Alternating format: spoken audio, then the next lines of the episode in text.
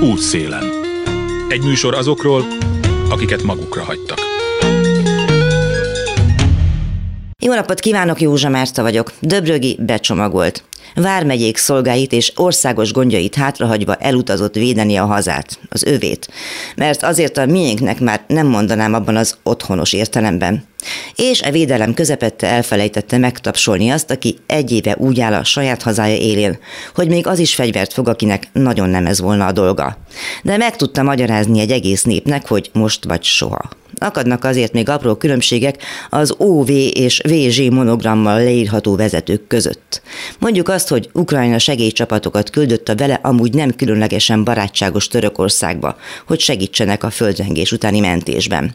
Ezt megtette persze Magyarország is. Az az ország, amelynek kormánya, mint az nemrégiben véletlenül derült ki, szinte csak az itt levő uniós raktárakból küldött ezt-azt a háború sújtotta Ukrajnába segítségül ahonnan egyébként gyerekek ezrei itt is várják a háború végét, és most már azt sem tehetik meg, hogyha volna arra lehetőségük, akkor saját eredeti iskolájában tanuljanak távoktatással, kötelező beiratkozniuk egy magyar iskolába. Ahol jó eséllyel senki sem tud se ukránul, se oroszul, és még egy árva pedagógiai asszisztens sem jár nekik. Gondoljunk csak arra, hogy mondjuk a hanyatló nyugaton, ott, ahol Döbrögi úrunk azzal szórakoztatja magát, hogy újra meg újra kivezeti a civilizáltan megítélhető világból azt a földdarabot, amely a mi kis hazánkat jelenthetni. Szóval megvetették, tehát legtöbb országában egy iskolában egy szem menekült, vagy éppen oda gyerek is kaphat anyanyelvi oktatást. Bármilyen nyelven megoldják. Valahogy nekünk is valamilyen megoldásra kellene várnunk, ugye Ludas Matyi? Útszélen. Van egy kezdeményezés, Civil Kollégium Alapítványa neve. Olyanokról ismerhetjük, mint az Ablaka Padra kampány. A koronavírus járvány idején juttattak el informatikai eszközöket a rászorulóknak. Aztán ugyancsak a járvány idején még egy falat címmel tartottak adománygyűjtést a szegregátumokban lakók számára, és ha már ott jártak, oltas, hogy élhes felszólítással buzdítottak roma embereket arra, hogy ne féljenek a vakcinától, de stop kiemelt beruházás címmel az oligarchák és a helyiek érdekeit semmibe vevő állami terjeszkedés ellen is felléptek. Ahogy a nevükhöz fűződik a tavalyi országgyűlési választás tisztaságáért és a választók felvilágosításáért indult tiszta szavazás nevű akció is. Legújabban, bár ez is egy évek óta előkészített történet, a magyar közoktatás egyik óriási problémájára, az oktatási érdekérvényesítésre koncentrálnak. Nagyon fontosnak tartják, hogy Magyarországon minden gyerek egyenlő módon férhessen hozzá az oktatáshoz.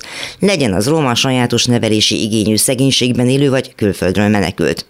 Ezt úgy lehetne a legkönnyebben elérni, hogy az oktató munkát közvetlenül segítő szakemberek legyenek jelen az iskolában. Ami a gyakorlatban azt jelenti, hogy a pedagógusok sokkal asszisztensek és tapasztalati segítők dolgozzanak együtt, ahogy az a világ számos országában természetes.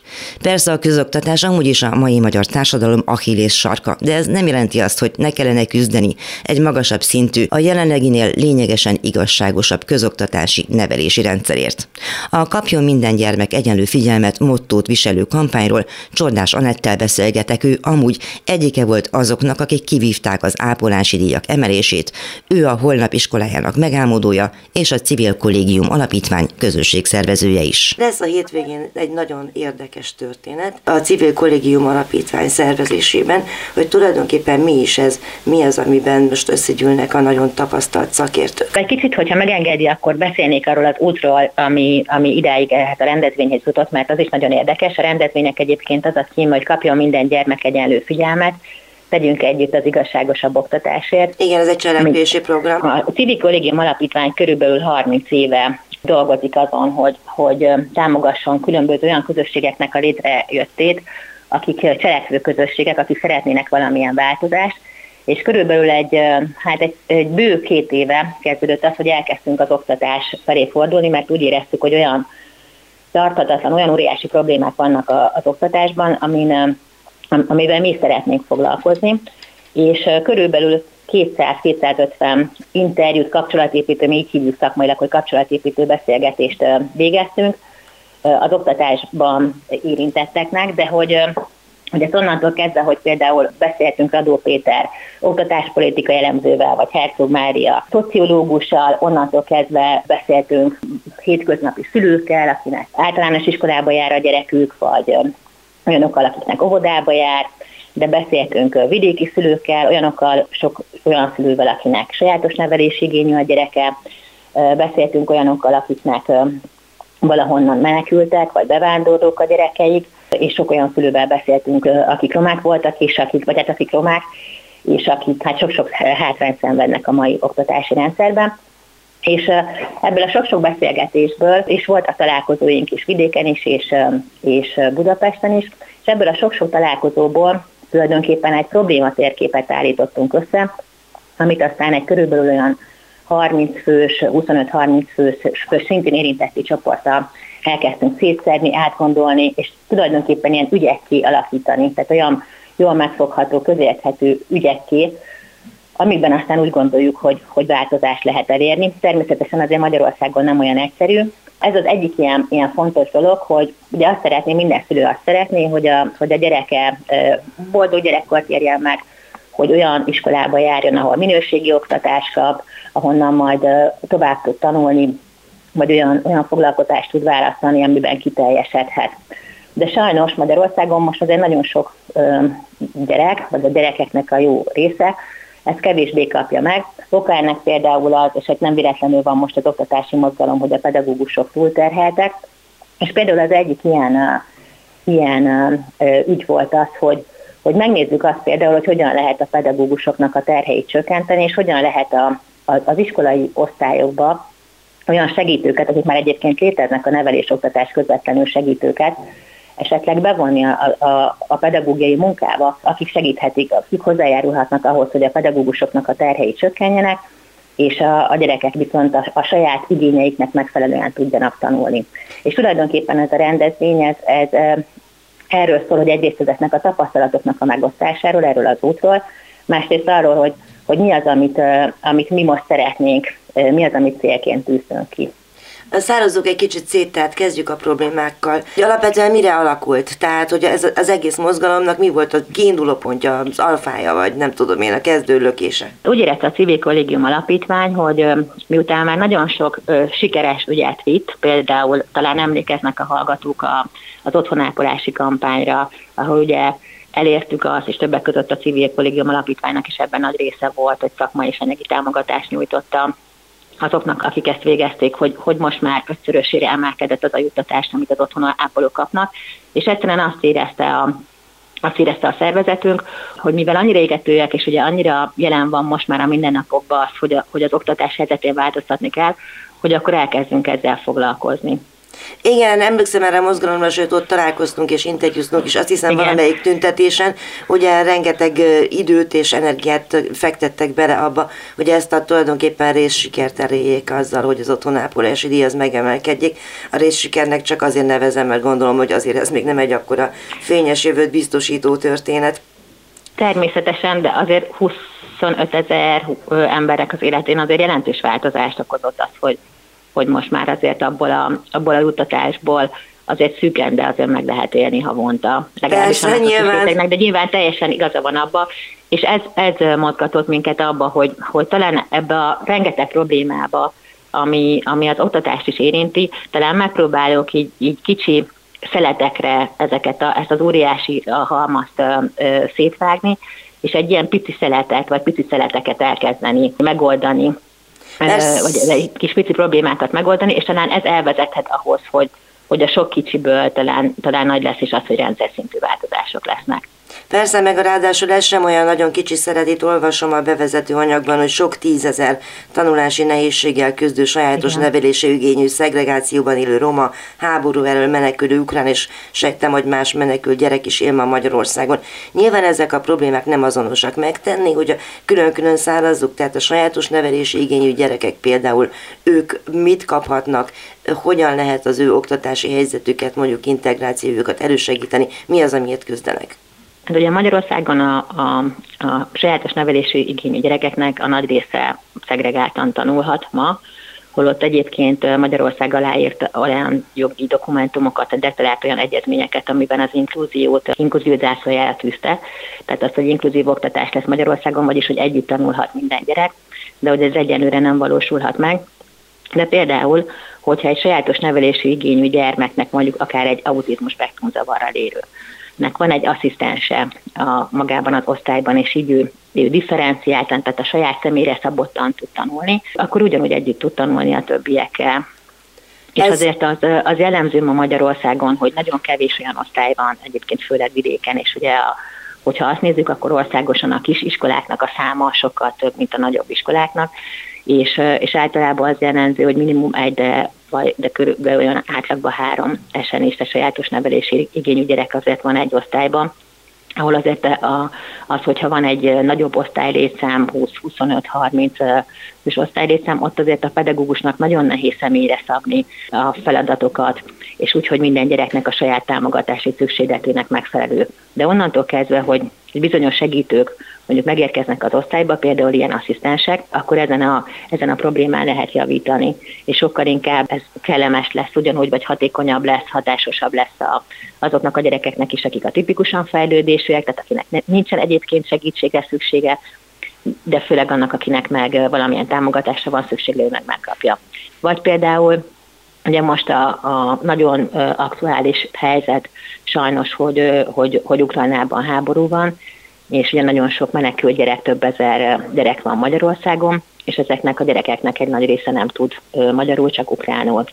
És ezek a gyereknek onnantól kezdve, hogy ők, tehát úgy van a jogszabály, hogy onnantól kezdve, hogy megérkeznek Magyarországra, és itt szeretnének élni, akkor kötelező ugyanúgy iskolába járniuk, mint, a, mint az összes többi Magyarországon élő gyereknek, viszont nem megoldott sajnos, hát az iskolák nincsenek arra felkészülve, hogy ukránul tudjanak a pedagógusok. Nagyon nagy segítség lenne, hogyha mondjuk olyan asszisztensek lennének, akik ukránul beszélnek, és így a, a gyermek nem ülne csak némel, mint ahogy egyébként most kell ülnie az iskolában, hanem ha, annak ellenére, hogy a pedagógusok mindent megpróbálnak megtenni, vagy játékosan foglalkoztatni, de nyilván a nehéz, ne, nyelvi nehézségek miatt ő nem fér hozzá ugyanúgy a, a tanuláshoz, de ha például ukránul tudó asszisztensek lennének, vagy akár, hogyha más országból jön, akkor annak az országnak a, a, a nyelvén beszélnének, akkor ezek a nyelvi nehézségek eltűnnének, és a gyerek sokkal, vagy a diák sokkal hamarabb tudna beilleszkedni az osztályba, és, és gyakorlatilag az osztály közösség aktív tagja lenni, boldog diák lenni, és, és könnyebben tudna tanulni, vagy tudna haladni egyébként az anyaggal. Világos gondolom, hogy még azoknak az ukrán gyerekeknek is szükségük volna ilyen asszisztensre, akik amúgy Ukrajnában járnak iskolába, abban az értelemben, hogy találkoztam és interjúztam is már ilyenekkel, akik ugye távoktatásban vesznek részt az eredeti suliukban, de hát ettől még integrációs és egyéb nehézségei is vannak, amiben meg kellene tanulnia itt boldogulni valahogy. Igen, meg most ugye az a jogszabály van, hogy nem lehet az, hogy ő, tehát hogyha ő Magyarországon szeretne élni, akkor ő neki valamilyen magyar iskolába kell járnia. Hát azért, azért most szigorultak a szabályok, és pont ezért volt az, hogy hogy augusztus végén, szeptember elején, amikor ugye jött a beiskolázás, akkor, akkor sajnos ugye nagyon sok ukránszerű gyorsan keresnie kellett iskolát, és, és ezért van az, hogy ahogy mondtam, körülbelül 4000-4500 gyerek szerte az országban különböző iskolákba jár. Az világos, hogy az asszisztens, a pedagógiai asszisztens kérdése az nagyon radikális segítséget nyújtana nagyon sok csoportnak. Ez csak pénzkérdés, vagy van-e egyáltalán elegendő képzett szakember. És most nem csak arra gondolok, hogy hát nyilván azért olyan nem fog teremni hirtelen, aki tud ukránul nagyobb mennyiségben, pár azért létezhet. Oroszul azért nagyon sokan tudnak, tehát hogy, és azért a, a, az ukrán gyerekeknek a nagy része azért tud oroszul. Ez nyilván pénzkérdése is, de inkább mi azt gondoljuk, hogy ez szándék kérdése. Tehát a jelenlegi jogszabályok lehetőséget biztosítanak arra, hogy hogy asszisztensek legyenek, hogy a szakértői bizottság az például kijelölje azt, hogy, hogy a gyerekek számára a diákok mellett legyen egy asszisztens, de ez, ez nem valósul meg. Másrészt az asszisztenseknek a számát az iskolai létszámhoz kötik, tehát nem szükséglet alapján van az, hogy hogy mennyi asszisztens kerüljön egy iskolába, hanem a létszám alapján, és épp ezért például ahogy mondtam, hogy, a, hogy az országban nagy részt, vagy sok, nagyon sok, a, a több mint a fele az iskoláknak azok kis létszámú iskola, és éppen ezért például a létszám alapján mondjuk maximum egy asszisztens lehet, és azt mondjuk, jelenleg mondjuk az elsőbe tudják, tehát az első osztályban tud csak a pedagógus merje alkalmazni az iskola, de hogy egyébként pont a lehetőségek hiánya miatt, bár a szükséglet igen nagy, ez nem valósulhat meg, és mi pont azt szeretnénk, hogy a szükségletek alapján alakuljanak az asszisztenseknek a száma. Amit kérdezett, van nagyon sok képzési lehetőség egyébként, tehát jelenleg a, a mai Magyarországon, a mai rendszerben nagyon sok olyan és képzés van, ami asszisztenseket biztosíthatna, viszont nyilván, mint ahogy a pedagógusoknál is, a fizetések azok nem, nem, tehát, hogy nem annyira, sos nem elegendő, de, de mi azért azt gondoljuk, hogy amit mondtam, inkább a jogszabályi változások, vagy a jogszabályi problémák miatt, hogy nem a szükséglet alapján van a számuk, ez inkább ez a, ez a problémának az oka. Kivel próbálják ezt megértetni? Felteszem, hogy ez valamilyen szinten politikai döntéshozói kérdés is, másfelől pedig szakmai kérdés is. Nyilván kutatások kellenek hozzá, a célok konkrét meghatározása, az ország feltérképezése, hogy hol van a legnagyobb igény erre, ott itt mondja, ne feledkezzünk meg a szegregációban élőkről sem. Mi amellett, hogy amit mondtam, hogy több mint 250 eh, ilyen interjút, beszélgetést készítettünk, amellett eh, felkértük a Budapest Intézetet, és ők készítettek eh, ez alapján egy kutatást, ami pont uh, itt a, a február 11-én most szombaton 10 órakor kezdődő rendezvényen kerül egyébként bemutatásra ez a kutatás. Tehát valójában azt, amit, amit az érintettekkel való beszélgetés alapján kijött probléma vagy szükséglet, az gyakorlatilag a, a Budapest Intézet kutatása teljes mértékig alátámasztotta igen, és nyilván akkor utána meg kell keresni azt a szándékot. Én tudom, hogy akkor, amikor harcoltak az ápolási díjnak a megemeléséért, akkor is azért találtak olyan támogatókat, akik ezt az ügyet a továbbiakban képviselni is tudták. Tehát nem csak a szakemberekről és az érintettekről beszélek, hanem azok, akik megírték, hogy ez országos ügy, meg mindannyiunk ügye, meg ahogy mondani is szokták, ugye közügy érintettek alatt én a szülőket is értem, tehát hogy, hogy mindenki érintett, aki valamilyen módon, és azért akinek iskoláskorú gyereke van, vagy unokája, vagy a testvérének a gyereke, gyakorlatilag azért Magyarországon szinte mindenki érintett ebben a témában.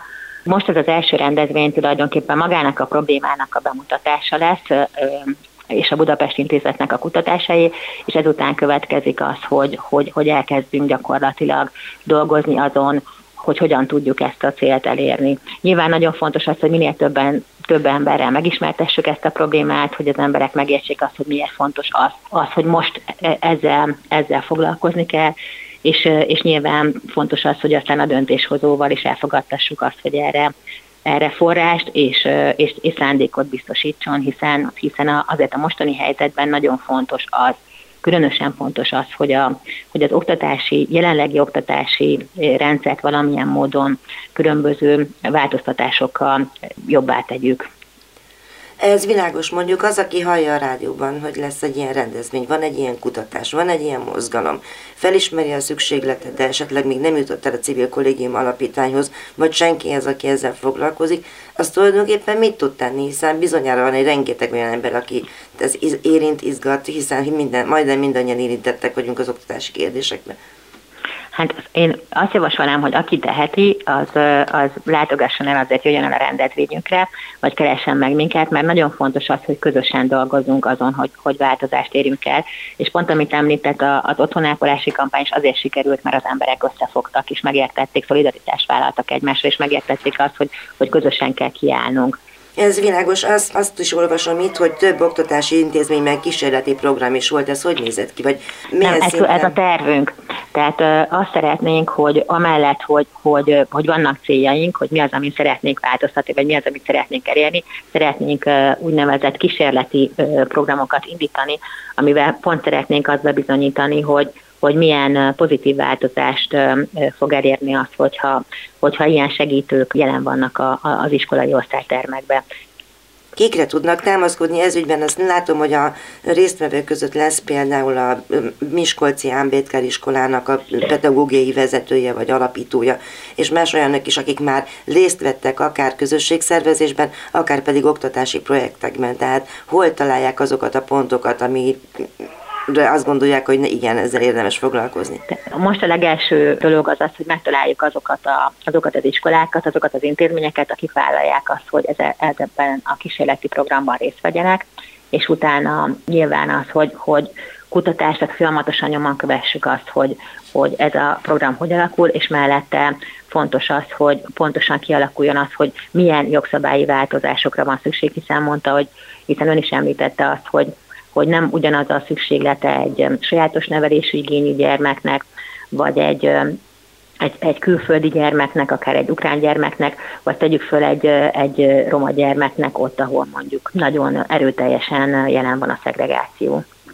Egy olyan kezdeményezés is fűződik a nevéhez, mint a Holnap iskolája. Ez tulajdonképpen összeír a civil kollégium alapítványjal? Igen, olyan szinten igen, hogy a Holnap iskolája az egy inkluzív oktatási modellkísérlet, tehát ott olyan gyerekek járnak együtt, egyrészt olyanok, akiknek, akik simák, tehát aki, aki tipikus fejlődésű, másrészt olyan gyerekek, akik eddig csak szegregáltan tanulhattak, és gyakorlatilag ez egy, itt valóban megvalósul az inkluzió, tehát a teljes befogadás, és azoknak a gyerekeknek, akinek szüksége van, az természetesen asszisztenssel tanul együtt, és, és most már az ötödik éve működik, és hát bizonyítottam, bemutatja azt, hogy milyen pozitív hatása lehet annak, hogyha, hogyha valóban jól működik a, a, a pedagógiai munka. Például az egyik gyermekünk az pont most kezdett el járni, tehát hogy, hogy most már nem ebben a tanulócsoportban tanul, hanem, hanem a vissza tudott menni a többségi iskolába, mert hogy ugye nem az a célunk, hogy, hogy elkülönülve tanuljanak a gyerekek, hanem pont az, hogy, hogy, hogy mindenki együtt járhasson a többségi iskolákban. Tehát ilyen szempontból igen, mert itt is asszisztensek vannak, asszisztensek segítségével, csak talán mi, mi most még egy lépést hátra lépünk, tehát mi azt szeretnénk, hogy, hogy, hogy felmérni a, a szükségleteket, ahogy mondtam, hogy ez most már sikerült, és elindítani olyan kísérleti programokat, hogy, a, hogy ne csak kiváltságos iskolákban lehessen az, hogy, hogy egy-egy magániskolában vagy magánintézményekben lehessen az, hogy, hogy megfelelő asszisztensekkel, megfelelő segítőkkel együtt tanulhassanak megfelelően, a saját szükségleteiknek megfelelően a gyerekek, hanem tényleg országosan a többségi iskolákban is ugyanúgy meg lehessen ezt valósítani, mint ahogy egyébként külföldön, akár a szomszédországokban is ez már megvalósult. Igen, tehát akkor mégiscsak vannak tapasztalatok, akár saját és akár külföldi tapasztalatok is, ahova lehet fordulni. Igen. Nagyon szépen köszönöm a segítséget, és akkor további szép napot kívánok, és találkozunk szombaton. Csodás Anetta holnap iskolájának megálmodója, a Civil Kollégium Alapítvány közösség szervezője volt a vendégem. Arról beszélgettünk, hogy miért fontos az, hogy Magyarországon minden gyerek egyenlő módon férhessen hozzá az oktatáshoz, legyen az roma sajátos nevelési igényű, szegénységben élő vagy éppen külföldről menekült, és hogyan lehetne megvalósítani ezt akkor, ha a pedagógusok asszisztensekkel és tapasztalati segítőkkel dolgozhatnának együtt. Tartsanak velem továbbra is, Miskolc lesz a helyszín, Pén Mihályné önkéntes szociális munkást kérdezem arról, hogy milyenek a mostanság, ott a mindennapok a hírek után. Józsa Márta vagyok, Pén Mihályné önkéntes szociális munkás van itt velem Miskolcról. Őt úgy körülbelül évente egyszer meg szoktam kérdezni, hogy hogyan telnek a szegregátumban a mindennapok. Mikor legutóbb beszélgettünk, akkor úgy fejeződött be a beszélgetésünk, ez még valamikor a járvány környékén volt, hogy most már úgy érzi, hogy néhány dologtól távol kell tartania magát, mert hogy lelkileg már nagyon nehezen bírja azt a sok nyomort és szegénységet, amit ott lát Miskolcon és környékén, amire járni szokott. De feltételezem, és úgy látom a Facebook bejegyzéseiből is, hogy ez azért nem múlt el, hogy ne gondoskodnék mindenkiről, meg hát azóta annyi minden történt, háború, válság és egyebek. Hogy látja mi most a helyzet? Tudtam kicsit pihenni, meg gondolkozni. Én volt Kanadában egy ideig.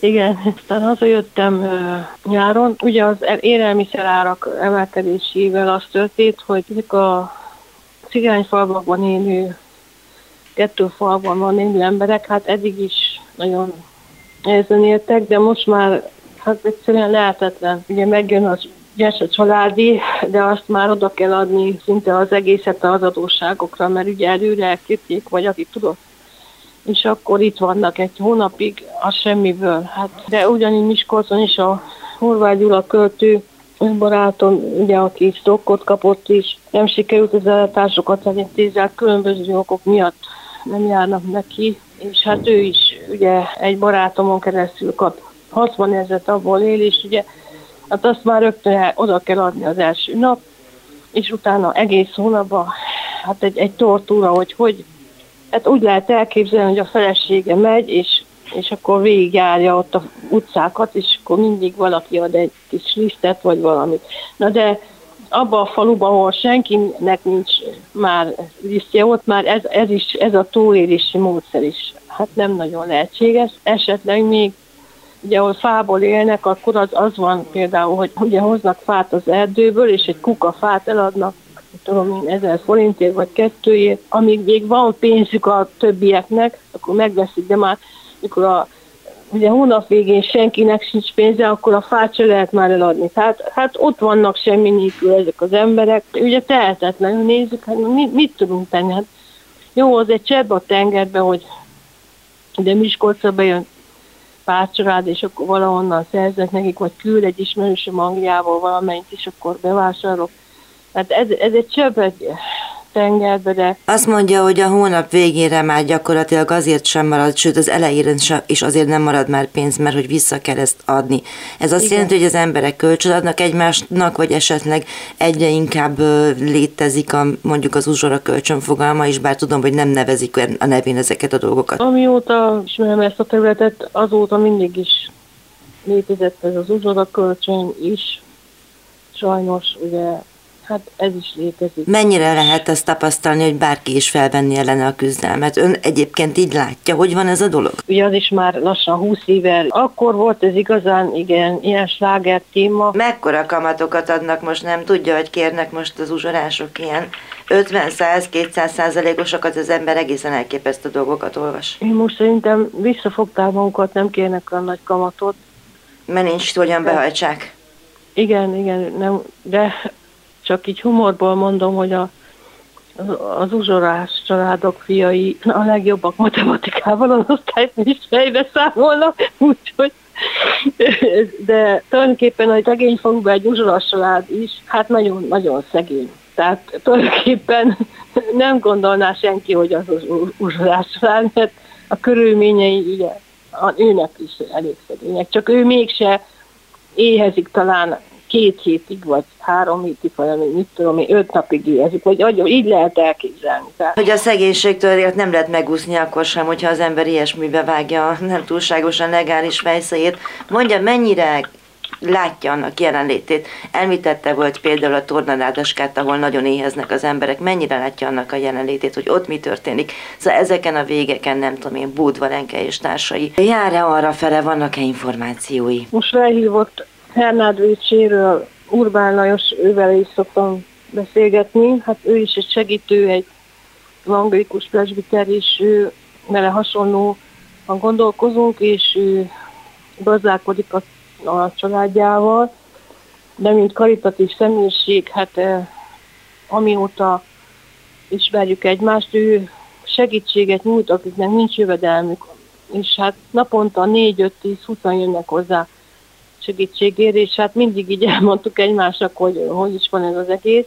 A templomban szemben akik, egy 74 éves, nagyon művelt, különben helytörténettel is foglalkozott, egy nagyégtalan kedves ember, és hát szeretik őt, és hát, hát most felhívott, hogy már a helyzet egyszerűen tarthatatlanná vált a faluba, mert olyan szintű ott is a érzés, és akkor ő is hát mindent, megprób- mindent, mindent megpróbált, amit lehetséges odaadni, meg volt egy másik öreg bácsi, az is az egész munkiát odaadta, mert csak azért, mert nem bírták nézni a körülöttük levő nyomot, de hát már tulajdonképpen ugye ránk sokkal jobban terhelődik ez az egész, mint az átlag, és ugye ő ugye ott él a faluba, és akkor így ráterelődött rá is, és akkor mondta, hogy képzeljen már el, hogy minden egyes nap betörnek valakihez, de csak az egyedülálló. Ez azt jelenti, hogy nem lehet a házat elhagyni, hanem valakinek ott kell lenni, különben betörnek. És ugye hozzájuk nem mer négyen, de az egyedülállókhoz minden nap valakihez betörtek, és ez egy ilyen, ilyen sokadlagos, vagyis hát egy ilyen, ilyen probléma, hogy Ugye a házat nem lehet egyedül hagyni, mert, mert nem lehet elmenni a boltba, mert akkor azonnal bemennek valakit is, amit lehet elvisznek. Egy másik ismerősöm, szintén Hernád Vicsei, ő megírta, hogy a nevelt fiát rá akartak kényszeríteni, hogy a kóba betörjön, de hát nem tört be, valamiért talán ott dolgozott, vagy valami nem tudom. És ezért nagyon-nagyon megverték, tehát véresre verték. Hát igen, és hát előfordul, hogy a boltokba is betörnek, de inkább a gyerekek. Például Miskolc belvárosába itt rendszeresen kódolnak a gyerekek a környező falvakból. Hát én ismerem sokszor őket, mert tudom, hogy melyik faluból jönnek meg minden, de hát nem, tényleg nem tudok úgy kimenni a házból, mert a belvárosban lakom, hogy valaki tényleg oda jön hozzám, és rekéljen, és hát mindenféle technikák vannak, ez is a technika, ugye, hogy a család bejön, és akkor a gyerekek kérnek. De hát, többiek meg szétnéznek, de hát gondolom, hogy azért, amit tudom én Hernád Vécsén és a környékén már nem is nagyon van, amit lopni, hiába megy el valaki otthonról. Igen. Van még, amit hát, elvinni? Mondta Béla bácsi, hogy csak a hűtőből viszik el, amit lehet, tehát csak az élelmiszert. érdekli őket. A fagyasztó, még azért van fagyasztó, elég sok helyen, akkor a fagyasztóból elviszik az összes ennivalót, ami hát főleg az ennivalót. Hát ez borzasztó az érzés egyébként. Akkor itt a kórházba is bekerültek emberek Miskolcon, fagyás miatt, hát kérdeztem a nényt, azt mondja, hogy hát sajnos nem volt megfelelő cipője is, ugye így kellett közmunkát két dolgozni, lefogyott a lába, másik nénynek fűtése nem volt otthon, és így az égési osztályon vannak ezek a fagyási sérültek. Úgyhogy ami nyilván azt jelenti, hogy gyakorlatilag már nincs amivel fűteni. Mondta igen. volt, hogy egy-egy kukafát igen. még mivel fűtenek, azt tudom, hogy szoktak azt is csinálni, hát, hogy begyújtanak rongyokkal, vagy bármi egyébben. Rongyokat, igen, igen, de én a szegény konyhára járok, nem magam miatt, hanem viszem embereknek. Hát elképesztően rossz a, a szegény konya minőséget. Én nem tudom, de azt már Miskolc városa valamilyen szegény konyhát működtet, akkor az Isten áldja már meg őket, hát, hát egy, ne egy üres levest vagy valamit adjanak, hanem hát de tényleg, nem tudom, biztos nem azok az emberek, hogy ki tehet erről, de... És mit gondol, arra... hogy ki tehet erről egyébként? Tehát hogy látja, hogy most ki, itt van a háborús helyzet, itt van a válsághelyzet, hogy vannak -e olyan emberek még, akik ott vannak a topon, és megpróbálnak arról gondoskodni, hogy az embertársainkkal ne ez történik, amit ön is tapasztal? Nehéz kérdés válaszolni erre. Lát valami hát, reményt? Látja azt, hogy emberekben azért felébred a szolidaritás, vagy van-e egyáltalán miből, hogy felébredjen? A polgármester például Burvaszirason ugye nem adja ki az üres házakat a rászorulóknak, pedig ugye van egy csomó üres ház a faluban, tehát nem, nem, egyszerűen nem adja oda, pedig üres, üres házak vannak. Ez számomra tényleg borzasztó, ez a nem, nem befogadó magatartás. Akkor tegnap találkoztam a Tiszai Pajban nyolc gyerekes családdal, hát ők bekerültek, ondó, bekerültek Orosházára az Indóházon keresztül. Hála Istennek. Mi ez az Indóház? Az Indóház alapítvány perén dolgozik, nagyon csodálatos cigánygyerekekkel foglalkoznak, szociális munkások, és ezek annyira kedves gyerekek voltak, beszélgettük, és kiderült, hogy leégett házuk, és Orosházára helyezték el őket, hát Békés megye tényleg élen jár, azzal, hogy nagyon sok, nagyon jó ilyen befogadó házat a baptisták, meg egyéb egyházak is működtetnek, és akkor, de megmondom nekem őszintén, hogy, hogy én nekem, mint nem hivatalos, tehát önvétes szociális munkásnak nekem nem sikerült sehova senki betenni, pedig égető szükség lenne befogadó házakra. De ez annyira nagy szükség lenne, de nekem nem sikerül, és hát örülök, hogy valakinek sikerült, ennek a családnak sikerült, és még, még adtak tippeket, hogy hova lehetne tiszalökre, ugyanis ezeknek a befogadó házaknak az oldalai már vagy tíz éve befagytak teljesen. Tehát, tehát ez olyan, hogy az ember ír nekik, tehát semmi válasz. Ha akármit csinál, semmi válasz. Én már odaig eljutottam, hogy egy kiskunmalsai menedékváros előtt zsoltárokat énekeltem erősítővel egy egész napon keresztül, hogy talán valaki fog válaszolni, az Isten áldja meg már, de nem válaszol. De én el tudom képzelni úgy, ahogy mi megterhelődtünk, már nem bírjuk tovább, ezek a helyeknek a szociális munkásai is nem bírják tovább. Tehát nem bírják tovább a iszonyú ö, sok embernek a jelentkezését, és már nem válaszolnak semmire.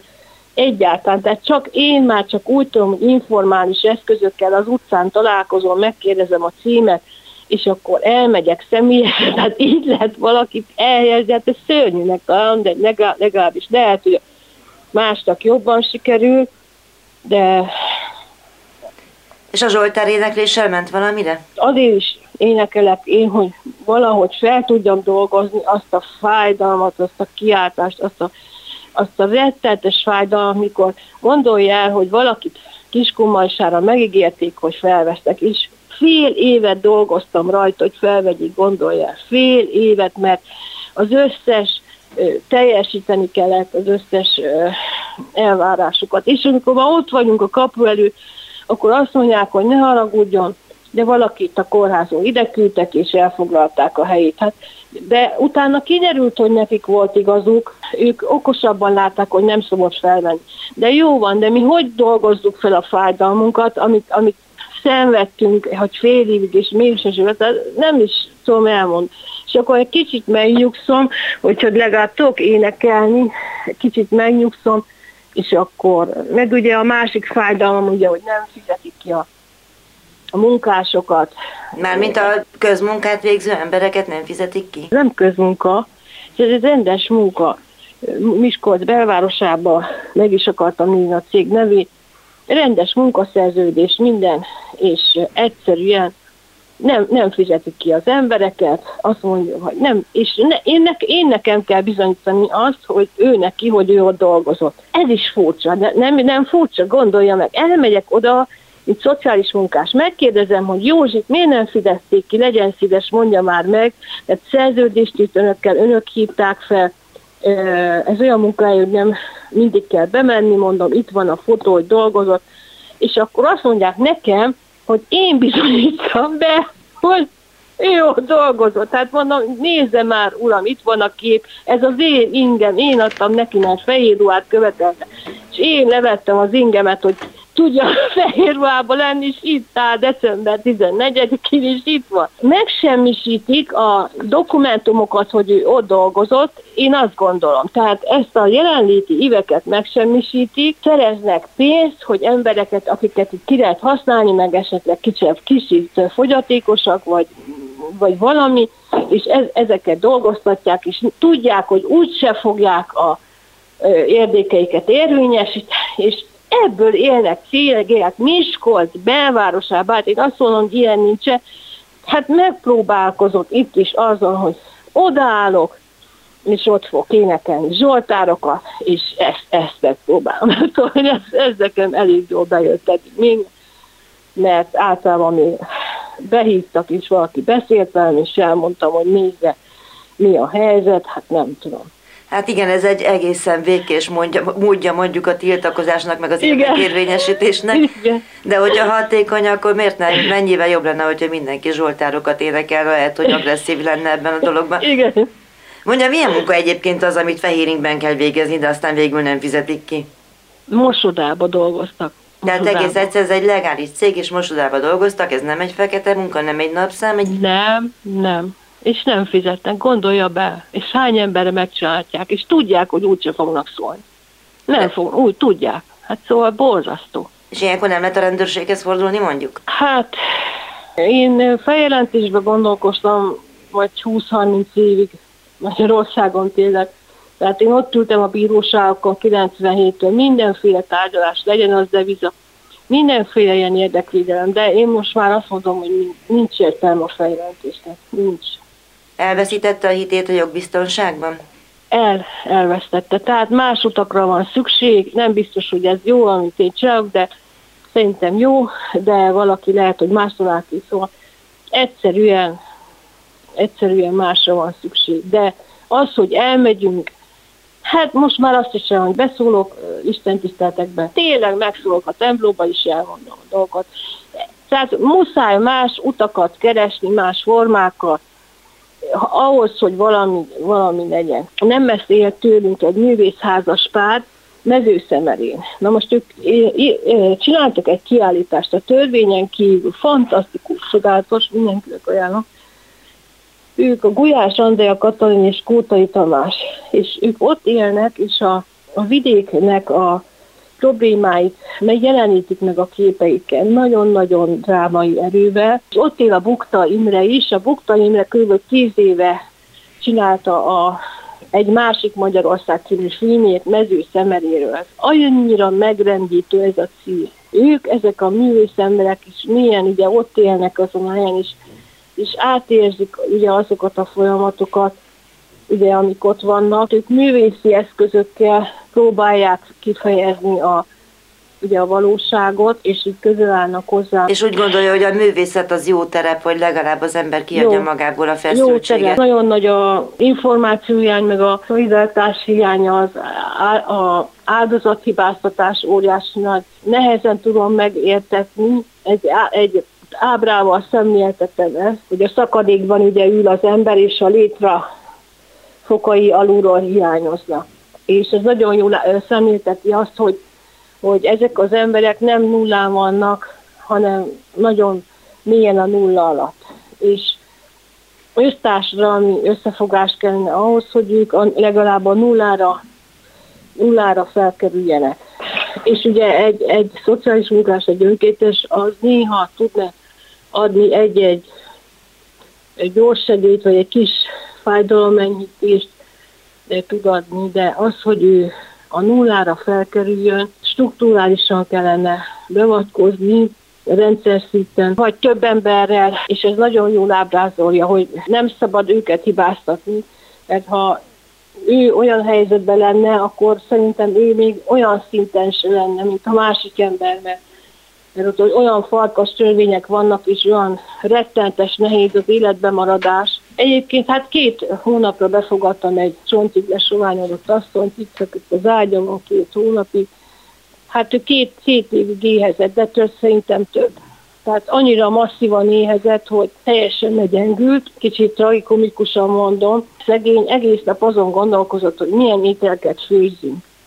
És visszaemlékezett a régi ételekre, és akkor mindig mondta, és nézte a, a, a, a ételek képeit, és mindig próbáltam neki megfőzni, amit akart, hogy így, de hát ugye nekem is korlátaim voltak, és Hát most be, befektették kórházba, azt mondták, hogy nagyon le van gyöngülve, meg fel kell erősíteni, meg több betegsége is van, de így mondom, hogy hála Istennek, hogy végül is egészségügyi ellátást kapott. De hát az ő sorsa is egy olyan érdekes sors, hogy ugye tipikus cigányasszony sorsa az övé, ugye, aki de kirepülnek a gyerekei, akik valamiért nem azért, mert rosszak lennének, de ugye nem tudnak annyira róla gondoskodni, nincs olyan szakmája, vagy betegsége van sajnos, ami nem tud dolgozni, akkor a házát elveszíti, és rokonoknál hányódik. A rokonoknak sincs pénze, nagyon szegények, ugye a széteső viskóba laknak, stb. És